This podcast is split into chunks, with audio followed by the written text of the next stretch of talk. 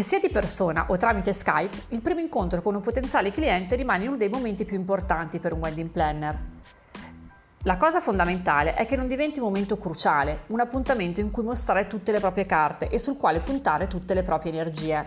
Forse stai pensando che io sia impazzita, ma capirai presto che il lavoro di wedding planner è troppo intenso per interromperlo continuamente con appuntamenti infruttuosi.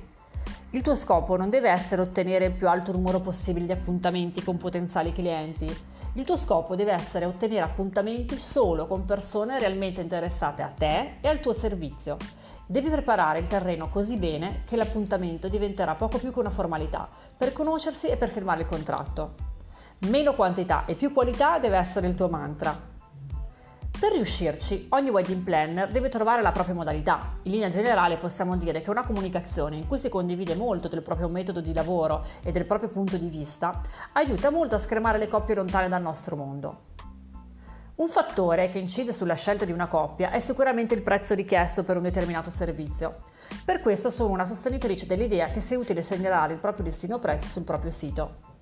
Se non ti va di rendere proprio tutto pubblico, segnala almeno un range di prezzo, in modo che chi non è nemmeno disposto a prendere in considerazione quel tipo di spesa eviterà di contattarti e tu non perderai tempo a dare informazioni a qualcuno che in realtà non ha mai avuto intenzione di assumerti. L'appuntamento con un nuovo cliente richiede davvero tanto tempo e come spiegavo nell'episodio 3, spesso è necessario organizzare questo incontro in orari scomodi, quindi fai in modo di ottimizzare questo passaggio cerca di dare tutte le informazioni più importanti nella fase preliminare all'incontro e soprattutto cerca di conoscere il più possibile la persona che ti ha contattata. Utilizzare un questionario pre-appuntamento è molto utile, sia per valutare il reale interesse della richiesta, sia per stendere un primo preventivo. Quello che utilizzo io lo trovi nello shop di Webpreneur Academy.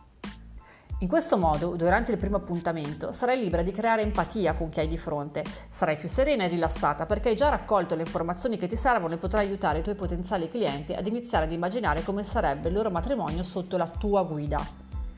Cerca di avere con te un contratto già pronto.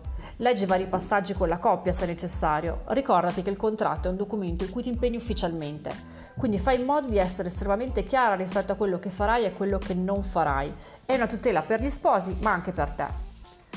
Tutti questi aspetti saranno approfonditi il 27 e 28 aprile 2019 nella prima live class di Webpreneur Academy, due giorni in aula per imparare a pianificare, comunicare e crescere.